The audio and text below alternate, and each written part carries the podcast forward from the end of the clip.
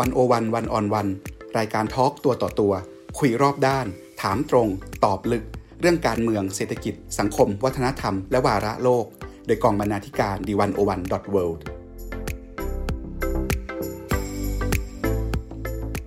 สวัสดีครับท่านผู้ฟัง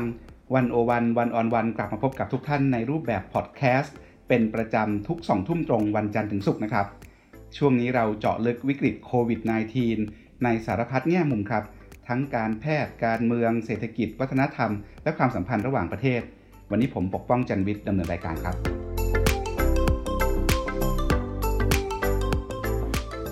ท่านผู้ฟังครับ นอกจากเรื่องความเป็นความตายด้านสุขภาพแล้ว ตอนนี้ประเด็นที่ผู้คนกังวลกันมากขึ้นมากขึ้นเรื่อยๆ คือความเป็นความตายด้านเศรษฐกิจครับ IMF ออกมาบอกว่าโลกได้เข้าสู่ภาวะเศรษฐกิจถดถอยแล้ว ธนาคารแห่งประเทศไทยก็ออกมาปรับตัวเลข ประมาณการอัตราการเติบโตทางเศรษฐกิจของไทยเป็นติดลบ 5.3%ครับ เราไม่ได้เห็นตัวเลขติดลบกันมานานแล้วนะครับ หลายคนก็เลยนึกไปถึงวิกฤตเศรษฐกิจเมื่อปี 2540 แล้ว แต่บางคนก็บอกครับว่ารอบนี้หนักกว่าแน่นอน วันนี้ One-O-One เลยชวนแขกรับเชิญ ผู้คร่ำหวอดในแวดวงเศรษฐกิจ ธุรกิจและกฎหมาย มาช่วยคิดเรื่องสู้โควิด -19 ด้วยมาตรการทางเศรษฐกิจและกฎหมายครับ วันนี้ผมอยู่กับศาสตราจารย์พิเศษ กิติพงศ์อุรพีพัฒนพงศ์ประธานกรรมการบริษัท Baker & McKenzie จำกัด ประธานคณะกรรมการภาษีและกฎระเบียบ สภาหอการค้าไทย และกรรมการตลาดหลักทรัพย์แห่งประเทศไทยครับ สวัสดีครับ คุณกิติพงศ์ครับ สวัสดีครับคุณปกป้องครับ ครับผม คุณกิติพงศ์ผ่านวิกฤตเศรษฐกิจ 40 มาแล้ว และผ่านวิกฤตเศรษฐกิจมาหลายครั้ง ในแง่มุมเศรษฐกิจเนี่ยสถานการณ์ในวันนี้และในอนาคตอันใกล้วิกฤตเศรษฐกิจมาแน่ๆใช่ไหมครับ แล้วมันจะเป็นวิกฤตแบบไหนต่างจากเดิมยังไงครับ ผมคิดว่ามาแน่ครับ เพียงแต่ว่าสำหรับประเทศไทยเพิ่งเริ่มต้นนะครับผมคิดว่าเศรษฐกิจรอบนี้เป็นเศรษฐกิจที่ใหญ่ที่สุดเท่าที่ผมเคยประสบมานะฮะทุกปี 40 ผมก็อยู่ในเหตุการณ์นะปี 2008 นะก็ก็อยู่ในเหตุการณ์นะครับ แต่ว่าการเกิดเกิดเหตุเหล่านั้นเนี่ยไม่กระทบเท่าคราวนี้ ถ้าถามผมว่าจะกระทบแบบไหนอย่างที่บางคนบอกว่ามันเหมือนกับสงครามโลกโรคนะฮะหรือว่าสงครามโลกครั้งที่สามทีเดียว เพราะว่าหลังจากสิ้นสุดสงครามโลกครั้งที่สองเนี่ยผมว่าเศรษฐกิจจะเกิด recession ใหญ่ที่สุดนะครับสำหรับประเทศไทยเนี่ยผมคิดว่าสิ่งที่จะเกิดขึ้นตามมาด้านเศรษฐกิจที่คงจะ ไม่อาจคาดเดาได้ว่าจะเกิดอะไรขึ้นนะครับ ถ้าถ้าการที่ยังไม่หายาวัคซีนไม่ได้ หรือหายารักษาไม่ได้ ซึ่งจะต้องใช้เวลาอีกประมาณหลายเดือนนะครับจำนวนผู้ป่วยที่ต้องป่วยโรคเพิ่มขึ้น แล้วก็จำนวนผู้เสียชีวิตของเราอาจจะไม่เท่ากับยุโรปหรืออเมริกา แต่ว่าระยะยาวเนี่ยเศรษฐกิจที่จะกระทบใหญ่ที่สุดของบ้านเราก็คือเศรษฐกิจท่องเที่ยว ซึ่งจะกระทบใหญ่มากนะครับ เศรษฐกิจบางอย่างก็อยากจะจะใช้ได้ เช่นส่งออกนะครับ สินค้าบางตัวอุปโภคบริโภคก็ยังยังพออยู่ได้ แต่ว่าภาพรวมแล้วสาหัสสากันมากครับ ทีนี้ถ้าเกิดเศรษฐกิจมันมีปัญหาทั้งโลก การส่งออกไทยก็กระทบแน่นอน เพราะว่าในโลกมี demand น้อยลง ใช่ครับ ยกเว้นอย่างผมถึงเรียนว่าสินค้าบางประเภทเท่านั้น วันนี้เราจะเห็นได้นะครับว่าที่เป็นในสหรัฐอเมริกาเองหรือของเราเองที่เรากำลังพูดถึงหน้ากากนะครับ supply เนี่ยวันนี้รัฐบาลก็เพิ่งบอกว่า วันนี้หน้ากาก N95 เนี่ย มัน ขาดแคลนไปหมด ผมอ่านแถลงการณ์ของ 3M ในอเมริกาเนี่ยนะครับเขาผลิตเพิ่มพลังพลังผลิตเพิ่มขึ้น เขาผลิตเครื่องช่วยหายใจเพิ่มขึ้น 3M ร่วมกับฟอร์ดทำแต่ว่านั่นคือเขา supply ไปที่คนอเมริกันนะครับ วันนี้สินค้าพวกนี้กลายเป็น supply กับไม่พอกับ demand นะฮะเพราะฉะนั้นเนี่ยรัฐบาลก็เข้าใจดีว่าถึงจะมีเงิน ก็ไม่สามารถได้ของจนกระทั่งถึงพูดกันว่าจะต้องใช้ระบบการ reusable ใช้การฆ่าเชื้อนะครับ อันนี้ก็จะเป็นสิ่งหนึ่งที่ที่ที่ที่จะต้องเจอกัน เพราะฉะนั้นธุรกิจของไทยที่ที่จะกระทบผมคิดว่าทุกภาคส่วน อาจจะเป็นสินค้าอุปโภคบริโภคเพราะว่าสหรัฐอเมริกาเองก็ต้องสั่งซื้อสินค้าของใช้ของกิน ซึ่งเขาก็ขาดแคลนพอสมควรนะประเทศไทยโชคดีหน่อยว่า ไม่ว่าจะเกิดอะไรขึ้นก็เราเรายังพอมีอะไรที่จะ กินอยู่ได้นะครับครับ เพราะฉะนั้นผมก็ไม่อาจจะคาดการได้ว่ามันจะจบอย่างไร แต่วันนี้ผมคิดว่าราชการเนี่ยที่มาตรการที่ออกมาเมื่อเอ่อสองอาทิตย์ที่แล้ว หรือว่าเมื่อคอรมอเพิ่งผ่านเนี่ยผมว่ามันยังไม่พอเรื่องการให้เงินคนละห้าพันจากเอ่อคนจำนวนหนึ่งนะครับ เพิ่มเป็นเก้าล้านคนเนี่ย วันนี้จะเห็นได้ว่าผมว่าแค่นั้นแค่นั้นจะไม่พอเพราะใช้เงินเอ่อเอ่อ สปสชนะครับ ใช้ของสวัสดิเอ่อไอสังคมประกันสังคมนะฮะแต่ว่ารัฐบาลเนี่ยในต่างประเทศเนี่ยเขาก็มีงบที่จะต้องช่วยเหลือประชาชน ซึ่งวันนี้ผมได้ฟังข่าวว่า ธุรกิจบางธุรกิจ อย่างเช่นธุรกิจท่องเที่ยวเนี่ยโรงแรมอ่อต่างๆที่มาตรการการลดเอ่อเงินเงินเงินเงินเงินของประกันสังคมเนี่ยครับ สี่เปอร์เซ็นต์อะไรเนี่ยมันมันจิบจิบมากนะครับ มันไม่กระมันไม่รู้สึกว่าประชาชนจะได้เนื้อในหนังนะฮะโดยเฉพาะอย่างยิ่งโดยเฉพาะยิ่งภาคท่องเที่ยวนะครับ เพราะว่าเขาเขาอ้างว่าเขาเนี่ยจ่ายเงินประกันนายจ้างก็จ่ายเงินประกันสังคม ลูกจ้างก็จ่าย การเวลาไปหรือการลดเนี่ยมันไม่ได้ช่วยตรงจุดขนาดต้องใหญ่ขึ้นใช่ไหมครับ มันมีมันมีสองเรื่องเรื่องหนึ่งคือเรื่องขนาด ขนาดการช่วยเหลือเราใหญ่พอไหมกับอีกเรื่องหนึ่งคือมันยิงไปที่ไหนมันยิงตรงตรงเป้าหรือยัง มันยิงใช่ถูกที่ถูกเวลาหรือยังไอ้สองส่วนเนี้ยเออคุณกิติพงศ์มองมาตรการการคลังที่รัฐบาลออกมาแล้ว คิดว่ามันทำอะไรให้เราดีขึ้นได้อีกมันควรต้องทำยังไงครับ คือผมว่าที่ทำก็ก็ดีพอสมควร แต่ว่ามันจะไม่ไม่ไม่ถูกจุดแล้วมันก็จะไม่แก้โดยตรง ผมคิดว่าสิ่งที่สำคัญที่บอกรัฐบาลจะกู้เงินเอ่อ พระราชพระราชกำหนดกู้เงินเพื่อจะมา support เรื่องโควิดนะประมาณหกหมื่นล้านเนี่ยผมว่าอันนี้สำคัญ ผมคิดว่าไม่ว่าจะซึ่งผมเห็นด้วยกับใช้งบกลางนะครับงบประมาณที่อนุมัติไปแล้วเนี่ยเพราะถ้ากู้เงินเนี่ยอย่างที่ผมเรียนก็จะมีกระทบเรื่องสถานะทางการคลังของไทยที่เป็นเรามีเงินคงเอ่อเอ่อเงินคงคลังเยอะนะครับ แต่ผมคิดว่าถ้าจะกันงบประมาณเอ่อจำนวนหนึ่งเนี่ยนะครับสักสิบเปอร์เซ็นที่ที่จะบอกเลยนะฮะออกมาให้ เพื่อเพื่อเพื่อเป็นมาตรการโควิดนอกจากงบกลางที่ที่อาจจะมีไม่เยอะเนี่ยผมว่านั่นข้อที่หนึ่งต้องทำข้อที่สองเนี่ยทำอย่างไรให้การช่วยเหลือเนี่ยไปถึงทุกภาคส่วนนะครับวันนี้ในกฎหมายเนี่ยก็เขียนเรื่องอบอกว่าจะจ่ายให้ 60 วันสำหรับคนที่ถูกโควิด ซึ่งจริงแล้วเนี่ยถ้าดูกฎหมายเนี่ยมันก็ตีความได้ว่าถ้าเกิดเป็นกรณีที่รัฐรัฐสั่งปิดกิจการ ซึ่งรัฐไม่ปิดเลยเนี่ยนะฮะหรือเกิดเหตุสุดวิสัยเนี่ย สิ่งแรก ๆก็คือ ผู้อยู่ระบบประกันสังคมเนี่ยลูกจ้างเนี่ยควรจะได้เงินจากนายจ้างเนี่ยห้าสิบหกสิบเจ็ดสิบเปอร์เซ็นก่อนในระยะเวลาสามเดือน อันนี้สำคัญข้อที่หนึ่งอันนี้อาจจะต้องแก้กฎหมายที่ผมเคยบอกว่ากฎหมายหลายฉบับเนี่ยนะครับ ถ้าเป็นไปตามระบบเดิม ไม่ว่าจะเป็นเรื่องการนำเข้าเอ่อซึ่งได้แก้ไปแล้วนะครับอุปกรณ์ซึ่งมีระเบียบกฎเนี่ย การประกาศสถานการณ์ฉุกเฉินเนี่ยท่านรัฐมนตรีสามารถ overrule ได้เป็นเวลาถึง 6 เดือนอทุก 3 เดือนนะครับ การประกาศสถานการณ์ฉุกเฉินของไทยที่โซฟาไอ้ที่ประกาศออกมาส่วนใหญ่เป็นเรื่องโอเค เป็นเรื่องของการห้ามออกนอกสถานที่การปิดสถานที่ ซึ่งวันนี้เขาก็ใช้กฎหมายอย่างต่างจังหวัดเขาก็ใช้กฎหมายโรคติดต่อแทนนะครับ แต่ความจริงแล้วเนี่ยอย่างได้ข่าวว่าเย็นนี้จะประกาศเคอร์ฟิวอันเนี้ยเป็นพรบฉุกเฉินซึ่งอันนี้ก็โอเคก็ทำไปแต่ว่า จริง ๆ แล้วเนี่ยมีกฎหมายหลายฉบับที่รัฐบาลพึงจะกระทำในการประกาศสถานการณ์ฉุกเฉินยกตัวอย่างเช่น ซึ่งผมดูเนี่ยท่านไม่ได้ใช้เลยเนี่ย เรื่องการห้ามส่งออกตามพรบสินค้าและบริการ เราไปบอกว่ามาตรการส่งออกเนี่ย ห้ามเขาส่งออก แต่ว่าจริง ๆ ถามว่าห้ามส่งออกห้ามได้เอ่อแต่เขาได้ BOI เนี่ยถามว่ารัฐบาลก็ควรจะต้องมีมาตรการว่าห้ามส่งออก อาศัยตามความในมาตรานี้ แต่ผมจะซื้อจากคุณมานะ คุณจะขายเท่าไหร่ ถ้าคุณขายไปที่ราคาเอ่อเอ่อร้อยบาท ผมก็ซื้อคุณร้อยบาทนะผมไม่ได้ให้คุณขายสองจุดห้านะเอาแบบห้าสิบอะไรเงี้ยนะครับคผรับมคิดว่าถ้ารัฐบาลเนี่ยมีคนพวกนี้ก็สามารถเอ่อเพราะประเทศไทยก็เป็นแหล่งผลิตสินค้าพวกหน้ากากที่ส่งออกไปเหมือนกันอันแรกที่รัฐบาลพึงกระทำคือมีข้อมูลเพียงพอไหมว่า อุปกรณ์เอ่อเอ่อเอ่อเอ่อวัสดุพวกนี้ผิดในเมืองไทย แล้วห้ามส่งออก แล้วก็ซื้อของเขามา ไม่ใช่ไปยึดไปยึดเข้ามานะครับ อันนั้นผมคิดว่าไม่ได้ นะครับเพราะฉะนั้นนั่นข้อที่หนึ่งว่ารัฐบาลมีข้อมูลนี้พอหรือเปล่าสองคือว่าการช่วยเหลือเนี่ยนะครับเอ่อประชาชนเนี่ยหรือผู้ประกอบการเนี่ย การยื่นเสียภาษีการอะไรเนี่ยมันก็เป็นมาตรการเล็ก ๆนะครับ ที่ทุกประเทศทำกันเหมือนกันนะไม่ใช่เพราะประเทศไทยนะครับ ผมเรียนอย่างนี้ครับเอ่อในโลกนี้เนี่ย OECD เขาก็ทำวิจัยว่ามาตรมาตรการทางการเงินการคลังเนี่ยที่รัฐบาลแต่ละรัฐบาลช่วยเนี่ยมันก็ไม่ได้ต่างของเราหรอกครับ แต่ว่าเขาอาจจะ ดีกว่าเรา เพราะว่าสถานการณ์การคลังเขาอาจจะดีกว่าเรา ครับผม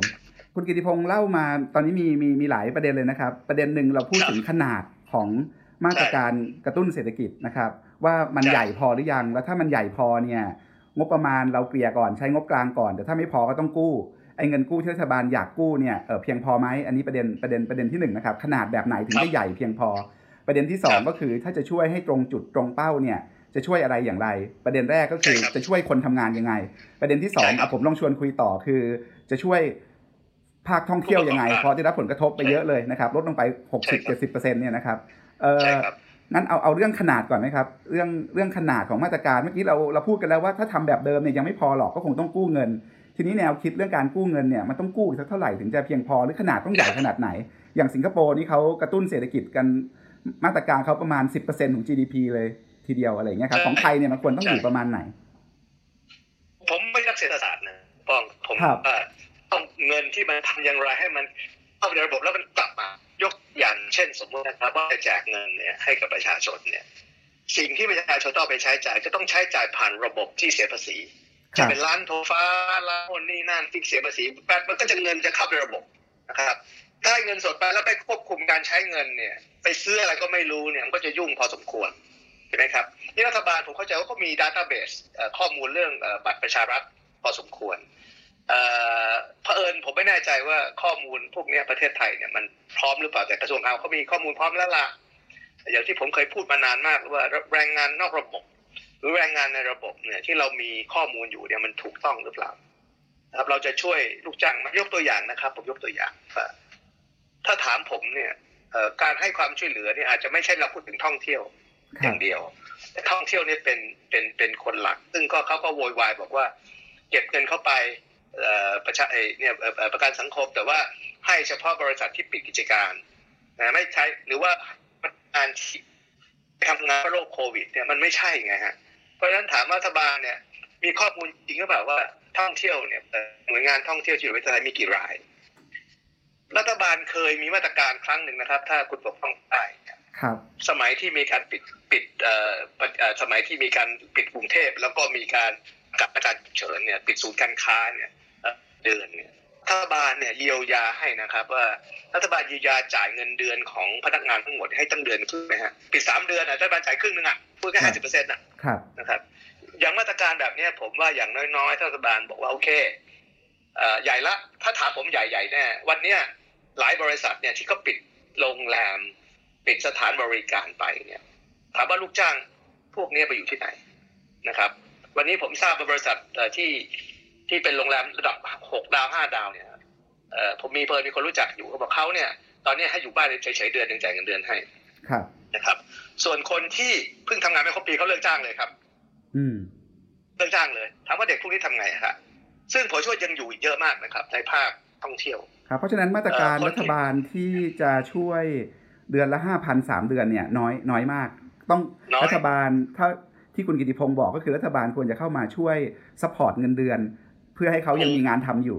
จำนวนเท่าไหร่ก็ว่ากัน ถูกซึ่งผมคิดว่ายกตัวอย่างเช่นนะครับ เราบอกว่าเบสิกผมถ้าคุณจ่ายเงินเดือนให้กับพนักงานเนี่ยนะครับรัฐบาลจะจ่ายให้เนี่ยหมื่นห้าต่อคนนะครับสำหรับอีกสามเดือนหรือหกเดือนก็แล้วแต่ที่ถูกปิดกิจการนะครับ ที่ที่ต้องปิดกิจการหรือที่กระทบ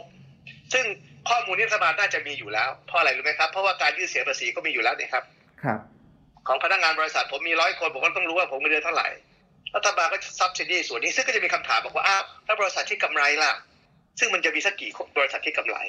นะครับ บริษัทที่ไม่กระทบแต่เราดูรู้ถูกไหมครับรัฐบาลก็จะมีข้อมูลอยู่ว่า ซึ่งอันนี้ก็ก็คงเป็นเรื่องของความอะไรนะ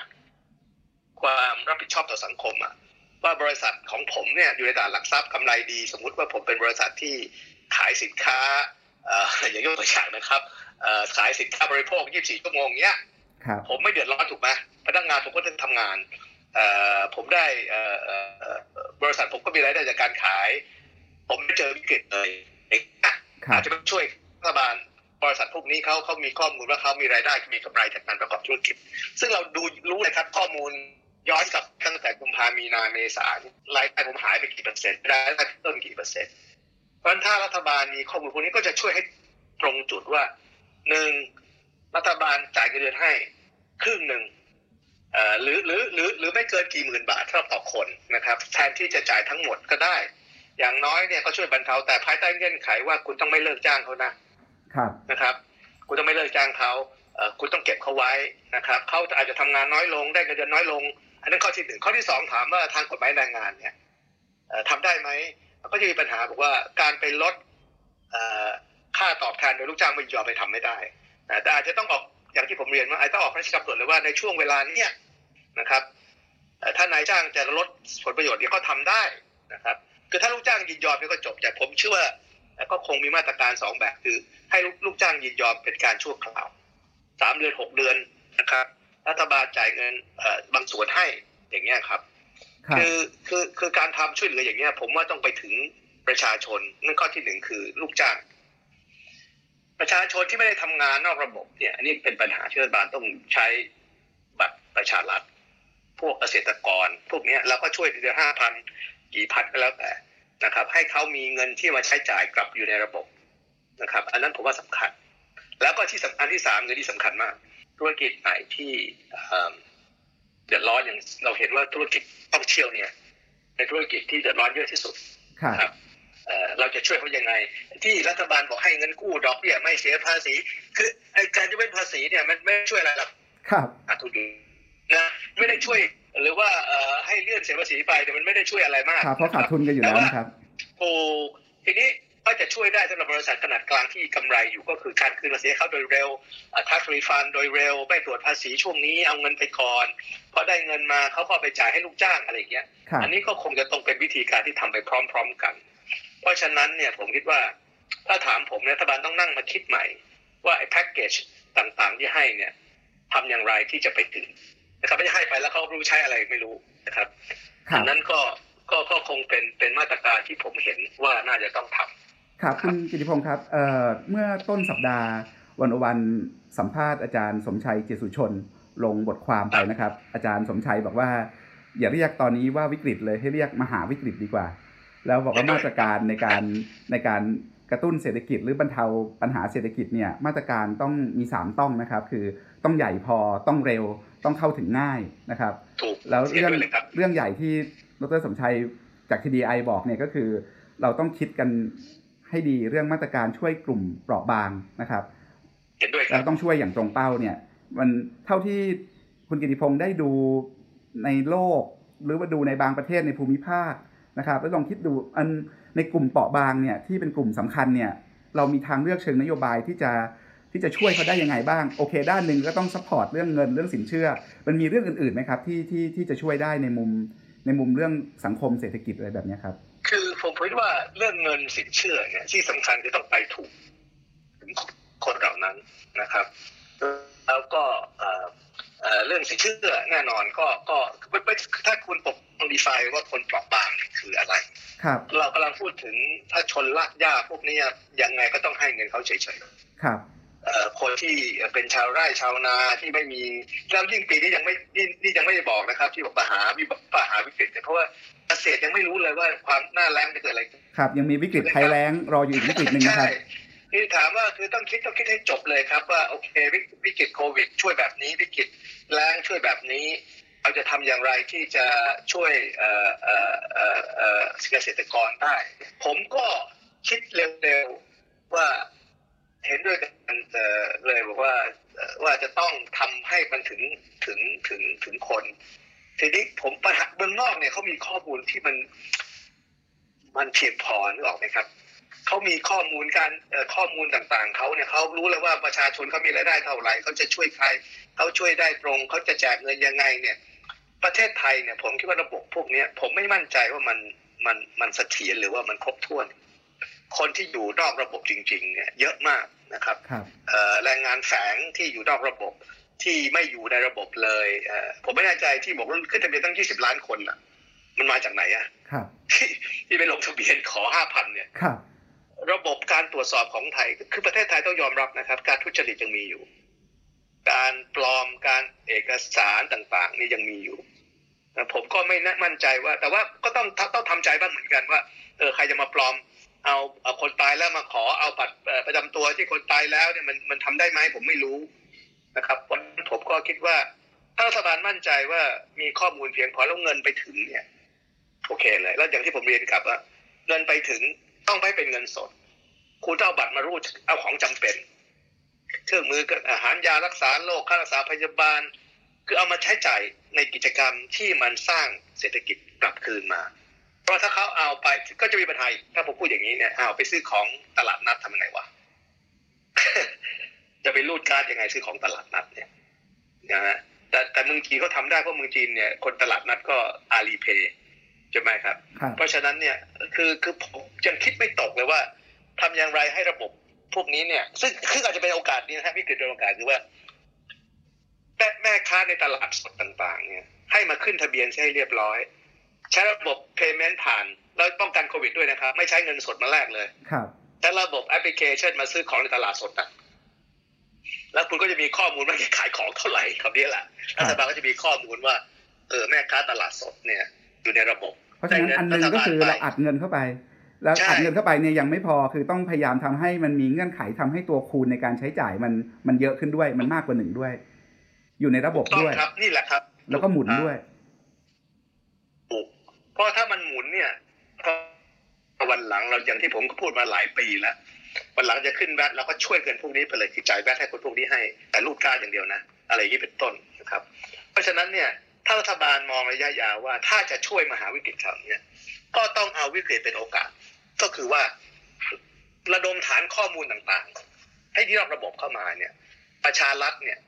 บอกคราวนี้ผมจะช่วยคุณนะแบบนี้แบบนี้ คุณต้องเข้าเงื่อนไขแบบนี้นะมาขึ้นทะเบียนกับผม นะครับเหมือนขึ้นทะเบียนคนจนนะครับ มาเลยคราวนี้ไม่ต้องคนจนละคนจนคนชั้นกลางผู้ประกอบการขอให้มาขึ้นทะเบียนกับเราเออเราไม่ได้เราให้คำมั่นว่าเราไม่เอาข้อมูลเพื่อมาเล่นงานเรื่องภาษีย้อนหลงย้อนหลังอะไรทั้งสิ้นนะครับ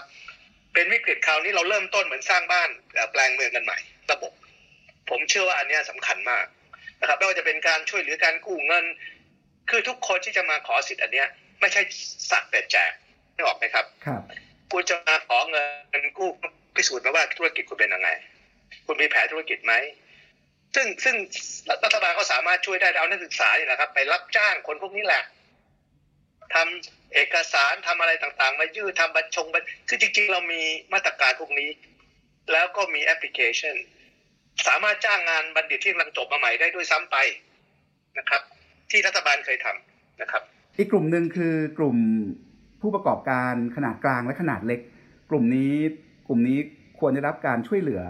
ยังไงครับ เช่นกันครับ ผมคิดว่าเขาก็ต้องรับความช่วยเหลืออย่างที่ผมบอกหนึ่งเงินเดือนของพนักงานเขาที่เขาไม่เลิกจ้างรัฐบาลควรจะซับซิดีเขาไหมซับซิดีเท่าไหร่สองเงินกู้ของเขาเนี่ยที่เขากู้ดอกเบี้ยอาจจะไม่คิดดอกเบี้ยเลยเป็นเงินกู้ วงเงินเท่านี้ฟรีหนึ่งปี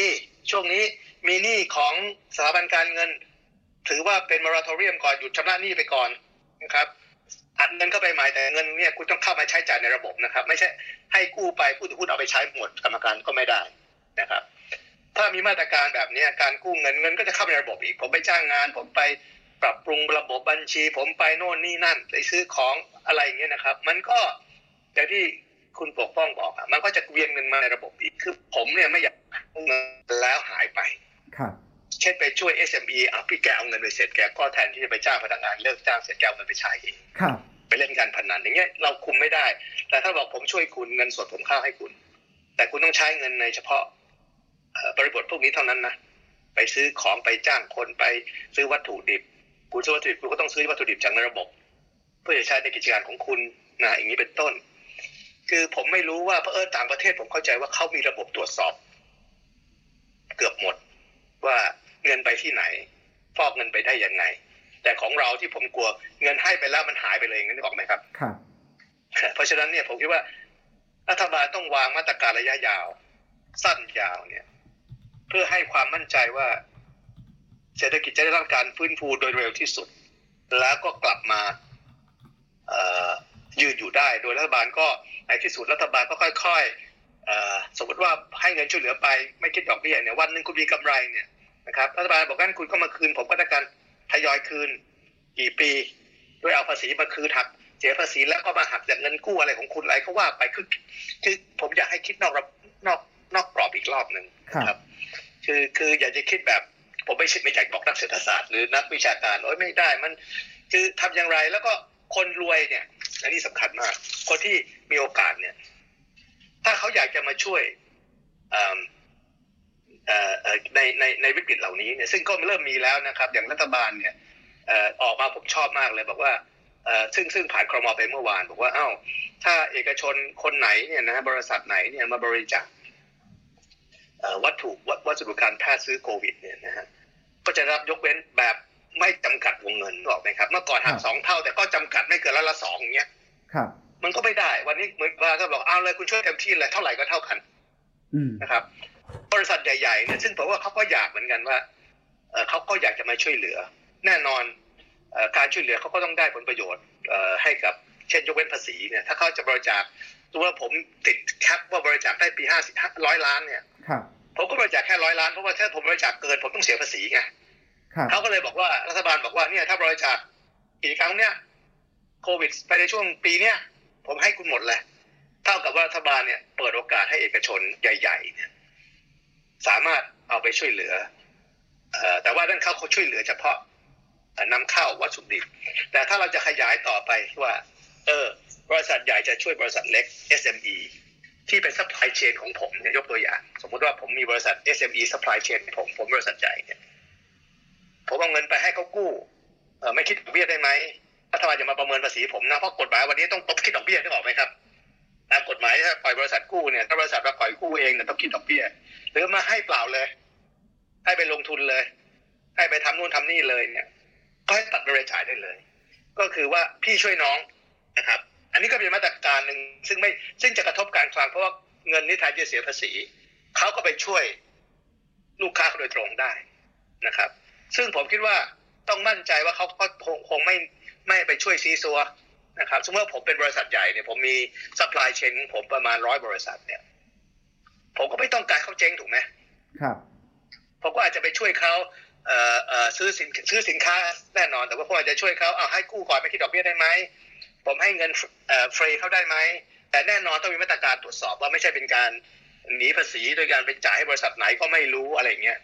ซึ่งผมคิดว่าถ้าข้อมูลพร้อมเนี่ยผมรู้เลยว่า บริษัทเจ็ดบริษัท ซึ่งเป็นบริษัท ที่เป็น supply chain ให้ผมเนี่ย บริษัทรับขนบริษัทโน่นนี่นั่นเนี่ยก็มีผลกระทบแน่นอน เราจะช่วยเขาอย่างไง นอกจากรัฐบาลแล้ว ตัว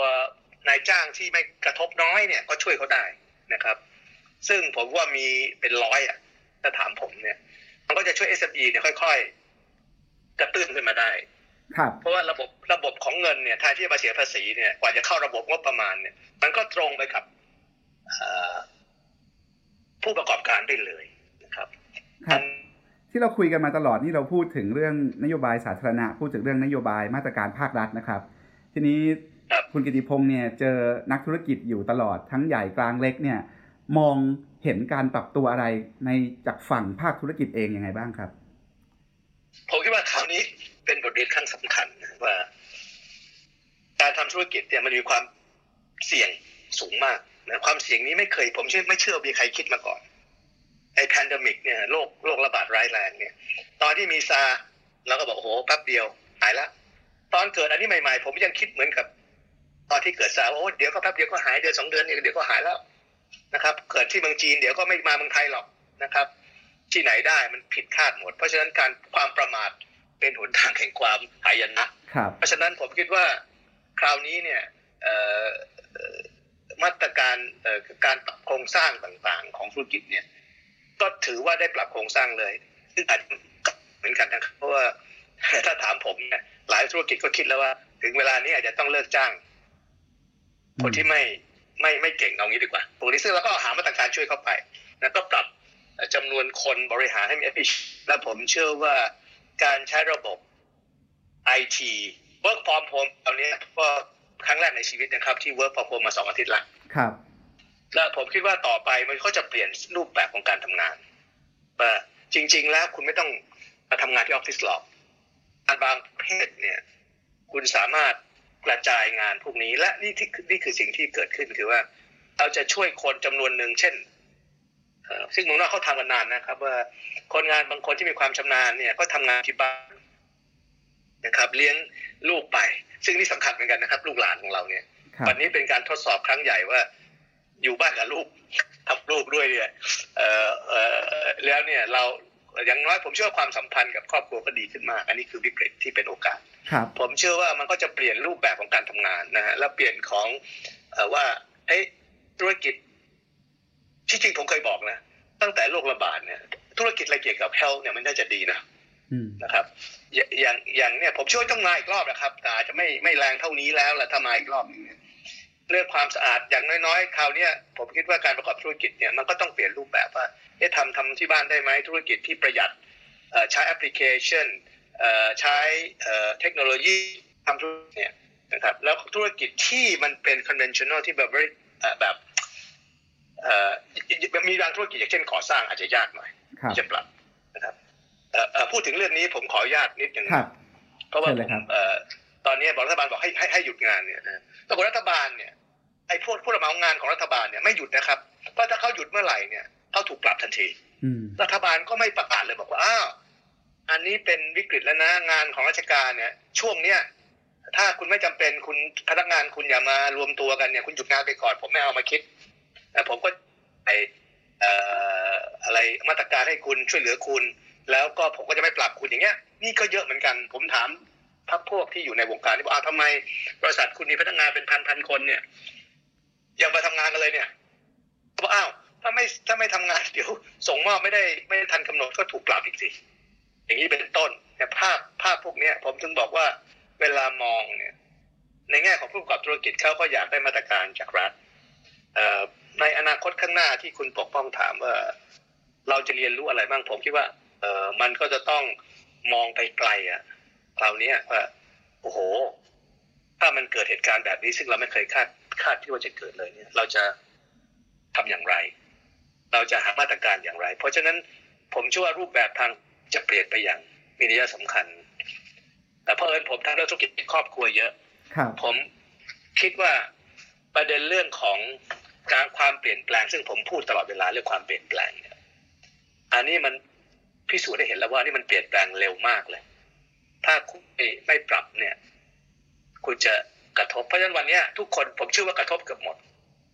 นะครับรายได้หายไปเยอะกำไรหายไปเยอะ เพราะฉะนั้นถ้าจะเริ่มธุรกิจใหม่ก็ต้องระมัดระวัง สิ่งที่ผมจะเห็นตามมาคือการปรับโครงสร้างหนี้ซึ่งผมเชื่อว่ามีแน่อย่างที่ผมเรียนว่ากว่ามันจะฟื้นสมมติว่าภายในสามเดือนนี้หายาได้นะครับ กว่าจะใช้ได้กว่าเจอนั่นได้เนี่ยและเซฟไว้อีกสักเดือน หรือที่เดือนธุรกิจของเราส่วนใหญ่ อสังหาก็ดี ธุรกิจท่องเที่ยวก็ดี ผมใช้เวลาไม่น้อยกว่า 12 เดือนกว่าจะฟื้นจะค่อยๆขึ้นมา นักท่องเที่ยวก็จะยังไม่ค่อยเข้าในคนไทยมาตรการรัฐบาลต้องมองระยะสั้นว่าอ้าถ้าสมมติเมืองไทยพ้นวิกฤตแล้วจะเอาคนไทยมาใช้จ่ายยังไงประเทศจะมาใช้จ่ายอย่างไร คือ ผมก็ได้แต่ภาวนาว่าคดีการปรับโครงสร้างนี่จะมีมาอีก แต่ว่าจะมีตัวบทกฎหมายอะไรที่มันรองรับสิ่งเหล่านี้ รัฐบาลจะช่วยเหลือได้อย่างไร ในภาวะวิกฤตหรือมหาวิกฤต ที่ครัจะบเกิดขึ้นเนี่ยทำอย่างไรครับผมเราพูดถึงการเปลี่ยนแปลงเนี่ยทีนี้ความสามารถในการปรับตัวรับความเปลี่ยนแปลงแต่ละคนเนี่ยไม่เท่ากันนะครับ จะด้วยสายป่านด้วยไม่ความเท่าสามารถด้วยทักษะต่างใช่ๆทีนี้ในแง่ที่อยู่ในโลกธุรกิจมายาวนานผ่านวิกฤตมาหลายครั้ง ถ้าจะแนะนำคนที่มีความสามารถในการปรับตัวยากหน่อยในเชิงโครงสร้างเนี่ยอย่างผู้ประกอบการรายเล็ก ๆ หรือว่ามนุษย์เงินเดือนเนี่ยเอ่อคุณกิติพงศ์มีข้อแนะนำอะไรบ้างครับ ผมว่าข้อที่หนึ่งนะครับ มีเงินสดเก็บไว้ก่อน cash is the king นะครับ เราประพฤติตัวแบบเศรษฐกิจพอเพียงของในหลวงรัชกาลที่เก้าผมคิดว่าการใช้จ่ายฟุ่มเฟือยการการเอาเงินอนาคตมาใช้จ่ายการกู้ยี่เอ่อกู้หนี้ยืมสิน การไม่ทำตัวให้ให้เหมาะสมเนี่ยผมว่าจะเปลี่ยนพฤติกรรมคนไทย เพราะว่าคนไทยเนี่ยส่วนใหญ่นี่ครัวเรือนที่สูงขึ้นก็เพราะพฤติกรรม นะครับเพราะฉะนั้นเนี่ยไม่ว่าจะเป็นบริษัท หรือว่าเป็นธุรกิจครอบครัว หรือเป็นคนกินเงินเดือนก็ดีเนี่ยผมคิดว่ารอบนี้เนี่ยทำให้ท่านมันนึกว่าท่านจะประหยัดท่านจะวางแผนการเงินในครอบครัวท่านได้อย่างไรแต่ว่าอย่าคิดว่าอันนี้มันเป็นความเอ่อเป็นวิกฤตแล้วเราโอ้โหไม่ท้อถอยไม่ต้องครับ ผมคิดว่าวิกฤตคราวนี้จะเปิดโอกาสให้เราค่อยๆคิด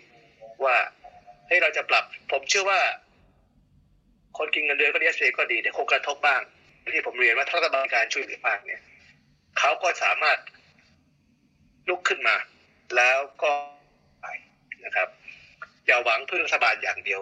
รัฐบาลนี่ควรจะช่วยเพราะว่าอย่างที่ผมเรียนว่าคนที่เคยเสียภาษีไปเนี่ยอันเนี้ยที่ผมผมอยากจะเสนอเพิ่มอีกอันหนึ่งพูดไปถึงแล้วครับรัฐบาลไปดูเลยสิครับว่าไอ้บริษัทที่เขาจะให้ช่วยเหลือเนี่ย หรือพนักงานเจ้าหน้าที่ที่เคยช่วยเหลือเนี่ยเขาเคยเสียภาษีให้กับเราเท่าไหร่มันมีข้อมูลอยู่นี่ครับ ไอ้คนครับไม่เสียภาษีเราก็ช่วยเขาไปถึงนะผมว่าหมายความไม่ไม่ช่วยช่วยเฉพาะคนเสียภาษีเนี่ยไอ้คนเสียภาษีเนี่ยรัฐบาลควรจะช่วยมาตรการ ที่เขารู้สึกว่าไอ้เขาเสียภาษีไปเนี่ยวันที่เขาเดือดร้อนรัฐบาลกลับมาหาเขาอืมเช่นให้เขา tax credit ภาษีในอนาคตเอ่อหรืออะไรก็ตามเนี่ยรัฐบาลให้ให้ให้เงินเข้าไป หรือตอบแทนคืนภาษีที่เขาจ่ายคืนไป สมมติว่าผมเคยจ่ายภาษีปีละแสนนะครับ เอ่อเอาละคุณกิติพงศ์เอาไปสักสองหมื่นห้าหมื่น จากเงินภาษีที่คุณจ่ายไป ซึ่งอาจจะจ่ายไปแล้วนะครับ แต่ว่าครับอย่างน้อยๆ เนี่ย อันเนี้ยมันเป็นการสร้างวัฒนธรรมใหม่ว่าเอ้ยผมเสียภาษีให้รัฐบาลแล้วเนี่ยวันที่ผมเดือดร้อนรัฐบาลก็กลับมาช่วยผม ซึ่งหลายคนจะบอกเฮ้ยไม่ได้หรอกคุณกิติพงศ์เพราะว่าคนจนไม่ได้เสียภาษีเราก็ช่วยเขาไงฮะแต่ว่าไอ้คนเสียภาษีเราจะช่วยเขามากหน่อยได้ไหมอะกายบอกอ้าวบางคนจะบอกช่วยคนรวยอ้าวแต่ถามว่าไอ้คนรวยพวกเนี้ยเขาเสียภาษีรัฐบาลไปก่อนหรือเปล่าอันนี้ก็เป็นวิวิธีคิดที่อาจจะมีคนแย้งนะครับ แต่ผมก็จะบอกว่าเวลาช่วยคนพวกนี้เนี่ยแบบว่าผมเสียภาษีไปสิบล้านให้เงินผมมาล้านหนึ่งนะไม่ได้หมายความว่าอย่างนั้นแต่หมายความว่า คงจะต้องดูว่าจะช่วยคนที่เสียภาษีรู้สึกว่าเขาเนี่ย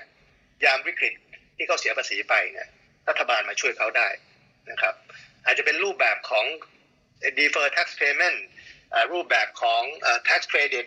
รูปแบบหลายหลายแบบเลยครับ ที่ให้สิทธิประโยชน์เขาเนี่ย ผมว่าอย่างที่ผมเรียนนะครับ รอบนี้เนี่ย ถ้ารัฐบาลทำได้นี่ผมกลับมาใหม่ว่า จะทำยังไงให้คนพวกนี้เนี่ย ปรับโครงสร้างและทำธุรกิจด้วยด้วยความโปร่งใสด้วยความที่บอกว่าเฮ้ยต่อไปนี้ฉันต้องเสียภาษีรัฐบาลไว้ให้ยามวิกฤตรัฐบาลแม่งช่วยเราไว้ให้อะไรอย่างนี้เป็นต้นนะครับ เพราะฉะนั้นผมเชื่อว่า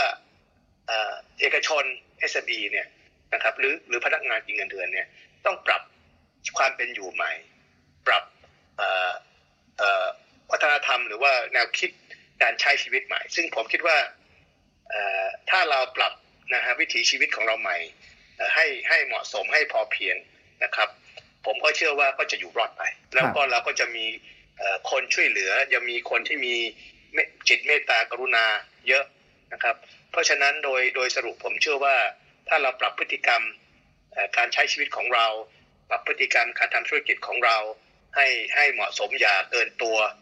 นะครับ อย่าลงทุนเกินตัววิเคราะห์เอาข้อมูลมาวิเคราะห์ธุรกิจ แล้วก็เอ่อ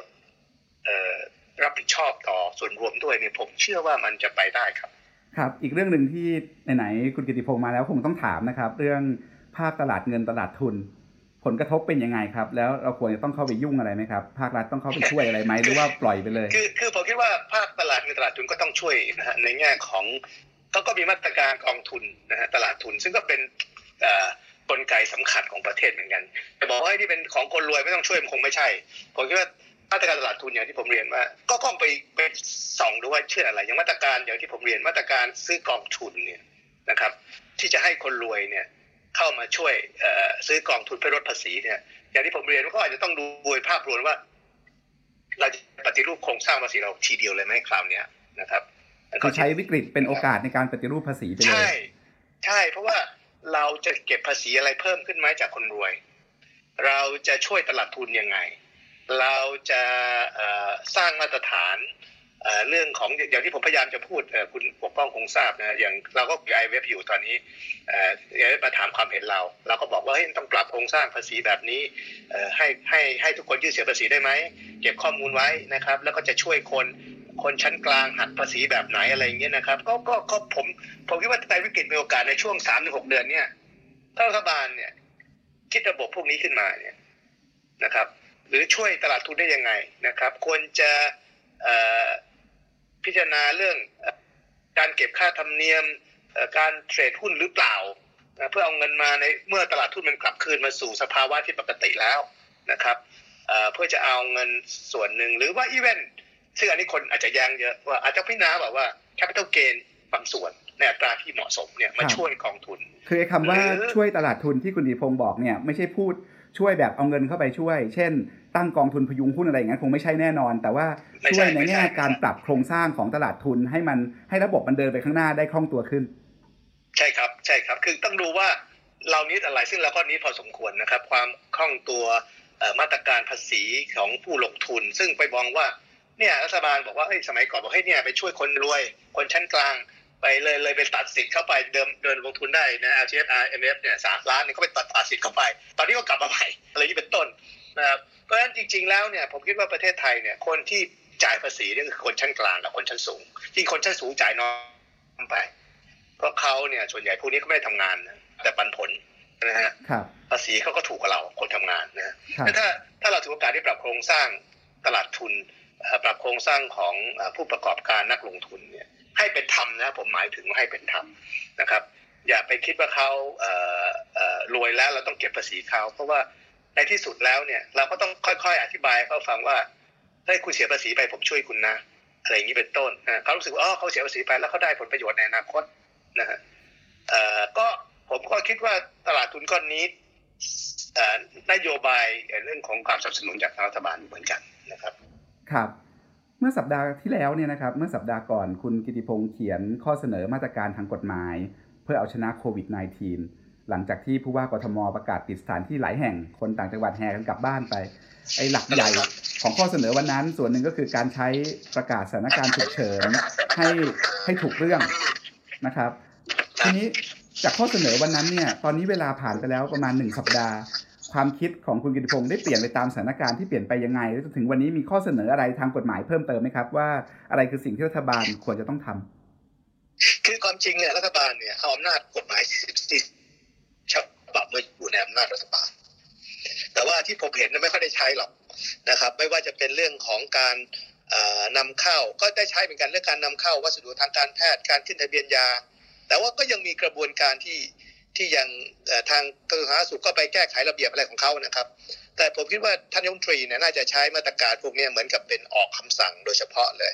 นะครับ หรือมาตรการกระทรวงการคลังซึ่งเป็นลดดอกเบี้ยลดภาษีนำเข้าโน่นนี่นั่นเนี่ยนะฮะก็ผมคิดว่ามันมีอยู่สองแบบก็คือว่าใช้กฎหมายดังกล่าวนะครับ ไป ก็คือใช้ใช้แต่ละหน่วยงานก็ไปใช้เอากระทรวงสาธารณสุขก็ไปใช้การปิดนู่นก็ให้จังหวัดไปใช้ส่วนภาษีก็ให้กระทรวงคลังไปประกาศใช้ก็ได้ แต่ผมว่าบางเรื่องเนี่ยรัฐบาลน่าจะใช้ประโยชน์อย่างเรื่องอที่ผมเรียนเมื่อสักครู่เนี่ยบอกว่าการห้ามส่งออกขายรัฐบาลควรจะใช้มาตรการตามกฎหมายนี้ โดยไม่ต้องไปที่กระทรวงพาณิชย์หรอกเพราะว่าตามกฎหมายเนี่ยท่านนายกก็สั่งได้อยู่แล้วนะครับ แต่ว่า มันต้องมีมาตรการรองรับถ้าไม่ให้เขาส่งออก รัฐบาลจะไปกำหนดยังไงไปซื้อของจากเขามานะครับข้อที่หนึ่งหรือว่าเรื่องแรงงานเนี่ยที่เถียงกันบอกว่า เอ๊เหตุสุดวิสัยหรือเปล่าจะจ่ายเงินหรือไม่เนี่ย ก็ก็ดูซิว่ากฎหมายแรงงานนี่ใช้ได้ไหมเรื่องที่สามเนี่ยอย่างที่ผมเรียนว่าถ้าจำเป็นเนี่ย ยกตัวอย่างที่ยังคาราคาซังกันอยู่ในการชี้แจงที่บอกว่าประชุมทาง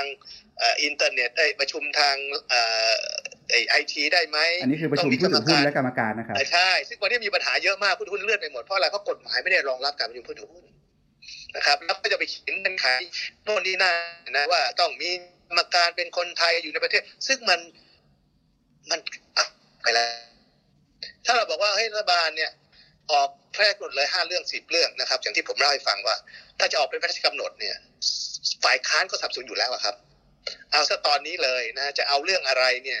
ก็เหมือนกับใช้วิกฤตกระบวนการว่าเรื่องต่างๆที่ออกมาเนี่ยไม่ว่าจะเป็นเรื่องภาษีเรื่องอะไรต่างๆเนี่ยรัฐบาลทำเสียตอนนี้ครับ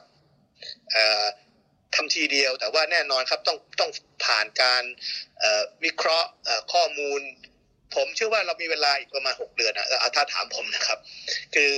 คือไอ้วิกฤตเนี่ยคงจะลากลากยาวเลยพอสมควร ไม่ได้หมายความว่าพอหายแล้วเนี่ย มันต้องมีมาตรการทางกฎหมายทางการเงินการคลังที่ออกมาช่วย ซึ่งมันต้องใช้กฎหมายครับ มันใช้ไอ้พระราชกำหนดนี้ไม่ได้นั้นผมถึงบอกว่า มันต้องใช้ไปคู่กันคือ คิดสิครับว่าพระราชกำหนด หรือจะเป็นพระราชบัญญัติเลย ในช่วงที่วิกฤตคราวนี้พัก ทุกพักเนี่ยต้องร่วมกันเพื่อชาตินะครับบอกว่าผมเสนอพรบสมมติอะไรก็แล้วแต่ที่เกี่ยวกับการช่วยเหลือผลกระทบจากผู้ผู้ประกอบโควิดเนี่ยหรือวิกฤตครับเรื่องภาษีก็ดีเรื่องอะไรก็ดี ไปทีเดียวเลยครับ ให้สภา endorse นะครับผมเชื่อพรรคการเมืองเนี่ย ถ้าไม่เล่นการเมืองจนเกินไปเนี่ย มันต้องคิดถึงประเทศชาติเป็นใหญ่ แต่แน่นอนทั้งหลายทั้งปวง การ ทุจริตคอร์รัปชันนี่เป็นเรื่องสำคัญที่เราเห็นเรื่องหน้ากากก็ดีเรื่องของการนำเข้าของบริษัทบางบริษัทก็ดีเนี่ยอันเนี้ยมันต้องมีการตรวจสอบจากภาคเอกชนได้ว่าเฮ้ยคุณจะใช้ fast track คุณจะใช้อะไรก็ตามเนี่ยต้องมั่นใจว่าเกิดความโปร่งใสตรวจสอบได้นะครับเเพราะว่าผมคิดว่าประเทศไปหลายครั้งไม่ว่าจะเป็นน้ำท่วมก็ดีอะไรก็ดีก็จะมีการทุจริตอยู่ ก็ประมาณแดดดิบนะครับ เพราะฉะนั้นผมก็อยากจะฝากว่ามาตรการกฎหมายที่ออกมาในอนาคตที่รัฐบาลน่าจะใช้เนี่ยในขณะเดียวกันก็ต้องระมัดระวังเรื่องการใช้โอกาสเหล่านั้นไปทุจริตคอร์รัปชันได้การประมูลในช่วงวิกฤตพวกนี้อาจจะไม่มีใครตรวจสอบก็ได้นะครับ เพราะฉะนั้นการสร้างโน่นนี่นั่นเนี่ยก็ต้องดูแลกันให้แก่ชิดแต่ก็ไม่ได้หมายความว่าทำให้มันมีปัญหานะครับ เพราะว่าถ้าใช้ระบบปกติยกตัวอย่างนะครับ เอายกตัวอย่างเนี่ย ถ้าจำเป็นต้องสร้างโรงพยาบาลโดยอย่างรวดเร็วเนี่ยนะครับ การประมูลการอะไรต่างๆนี่ก็ต้องเปิดเผยนะไม่จะไปรวบรัดเอาบริษัทโน่นนี่นั่นมาทำนะนะมันก็มันก็มันก็คือความจริงมีคนบอกผมเลยบอกที่จริงไม่ต้องสร้างโรงพยาบาลใหม่หรอกเอาโรงนะปรับปรุงนะครับปรับปรุงห้องปรับปรุงอะไรก็ถูกกว่าด้วยนะครับไม่ต้องสร้างโรงพยาบาลใหม่นะครับ เพื่อรองรับพวกนี้รืออุปกรณ์ต่างๆ ที่จำเป็นเนี่ยต้องคิดระยะยาวว่าไอ้ซื้อมาแล้วเนี่ย ถ้าโควิดหายไปมันใช้ได้เปล่าวะ นะครับ แต่ว่าอันนี้คือคือที่ผมอยากจะดูว่า วันนี้เป็นมาตรการรัฐบาลตั้งสอบหรือสอชออะไรมันเป็นมาตรการชั่วคราว แต่ว่าในระยะยาวเนี่ย มหาวิกฤตคราวนี้นะมันต้องเออเรียนรู้แล้วก็ต้องใช้ความคิดที่นอกกรอบเล็กน้อยเนี่ยครับมากำหนด อย่างที่ผมเรียนว่าทุกอย่างเนี่ยมันจะต้องใช้วิกฤตเป็นโอกาส แล้วผมก็เชื่อว่าคราวนี้ครับ ภาคส่วนจะต้องระดมความคิดนะครับยกตัวอย่างเช่นจะจะปิดปิดโรงงานเลยคงไม่ไหวนะเพราะเราต้องมีสินค้าที่ขายต่างประเทศสินค้าที่ให้กับคนไทย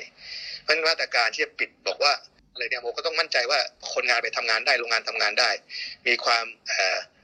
คิดแบบบูรณาการกันครบถ้วนนะซึ่งซึ่งเนี่ยที่ผมบอกว่าบางทีไม่บูรณาการครบถ้วนก็มีปัญหานะครับ ผมก็อยากจะให้รัฐบาลฟังภาคเอกชนบ้างนะครับไม่ได้หมายความเอกชนจะเอาเปรียบ ผมเชื่อว่าเอกชนที่ดีๆเขาก็เยอะที่เขาอยากจะช่วยสภาหอสภาอุ่น ช่วยฟังเขาหน่อยนะครับ ครับ ช่วงหลังๆเนี่ยพี่กิตเข้ามาทำงานเรื่องความตายเยอะนะครับ มาสนใจเรื่องความตายเอ่ออย่างมีความหมาย วิกฤตรอบนี้เนี่ยทำให้คิดอะไรต่อในเรื่องเหล่านี้ได้บ้างครับ โอ้โห คุณปกป้องถามดีมากเลย คุณปกป้องเห็นไหมครับ ที่เร็วๆนี้มีผู้บริหารท่านหนึ่งอายุ58ปีเสียชีวิตครับจากโควิด ทำดีลใหญ่ที่สุดของประเทศเลย ผมรู้จักด้วยเนี่ยเลยความจริงมีคนพูดผมตั้งแต่ตอนเกิดเหตุการณ์ใหม่ๆนะบอกว่าเฮ้ยอาจารย์ทำไมไม่เอาเรื่องนี้มาโฆษณาชีวามิตรแหละว่าเนี่ยวิกฤตที่บอกโอ้โหถ้าเอาเรื่องนี้มาโฆษณานะผมถูกเหยียบจมจมแผ่นดินแน่นอน ว่าเฮ้ยมันไม่ถึงกับตายหรอกคุณ แต่ว่าผมคิดว่านี่คือชีวิตจริงของมนุษย์ว่า คนเราเนี่ย ถ้าเราเป็นเป็นผมไม่คิดว่าเป็นศาสนาแหละ คือเมื่อเกิดแก่แล้วก็เจ็บอะฮะโรคภัยไข้เจ็บนี่มันต้องเกิดอยู่แล้ว ไม่ว่าจะท่านอาจารย์ไพศาลหรือหลวงพ่อต่างๆหลวงพี่ต่างๆ ก็เทศว่าไอ้ความเจ็บป่วยเหล่านี้มันต้องเกิดขึ้นอยู่แล้วนะเราก็ต้องเตรียมรับมันด้วยด้วยด้วยด้วยด้วยใจที่พร้อมเพรียงนะครับ เราก็ต้องระมัดระวังเราก็ช่วยช่วยเหลือตามคำสั่งรัฐบาลนะอยู่จุดหยุดอยู่บ้านหยุดเชื้อเพื่อชาติเนี่ยนะผมคิดว่าโรคภัยไข้เจ็บเนี่ย แล้วมันนำไปถึงความตายเนี่ย ถ้าเราไปย้อนดูประเทศ จะเป็นอิตาลีหรือว่าสเปนหรือสหรัฐอเมริกาเนี่ยเห็นไหมครับว่าคนตายเป็นหลายหมื่นคน แล้วผมเชื่อว่าต้องเหยียบแตะแสนคนแน่นอนนะครับ คนเสียชีวิตเมืองไทยอาจจะไม่เยอะ แต่ว่าผมคิดว่าจะทำให้เราเรียลไลซ์ว่าชีวิตคนมันไม่เที่ยงแท้แน่นอน นะฮะโรคภัยไข้เจ็บพวกนี้เนี่ย แล้วถ้ามันเจ็บไข้ได้ป่วย ซึ่งผมอ่านแล้วผมผมผมประทับใจมากที่ผู้เฒ่าท่านหนึ่งของเบลเยียม ที่บอกว่า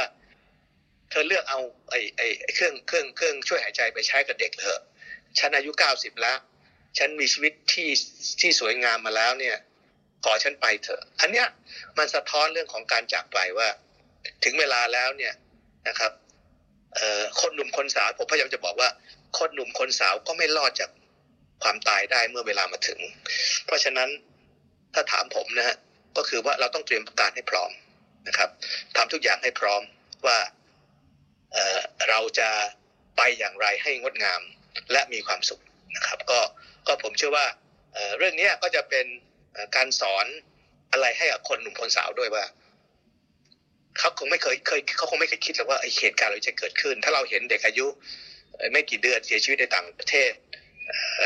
ก็เห็นภาพว่าไม่มีใคร หลีกเลี่ยงความตายได้นะครับถ้าถ้าจะสรุปนะครับ ก็คือผมคิดว่าอย่างน้อยๆ เนี่ยให้ทำให้คนเข้าใจรู้จักชีววิทย์มากขึ้น ว่าการเตรียมตัวให้พร้อมเนี่ยดียังไง ครับ วันนี้เราเริ่มต้นจากความเป็นความตายเรื่องสุขภาพมาถึงเรื่องเศรษฐกิจนะครับ แล้วจบลงด้วย ความตายอย่างมีสติและมีความหมายนะครับ วันนี้ใช่ครับขอบพระคุณคุณกิติพงศ์อุรพีพัฒนาพงศ์มากนะครับ ที่มาชวนเราคิดชวนเราคุยหลายเรื่องที่น่าสนใจครับ เรากลับมาพบกับยิวันนดีโอครับวันวันออนวันได้ใหม่นะครับ ทุกวันจันทร์ถึงศุกร์เวลาสองทุ่มตรงครับ วันนี้ผมและคุณกิติพงศ์ลาไปก่อนครับ สวัสดีครับ สวัสดีครับ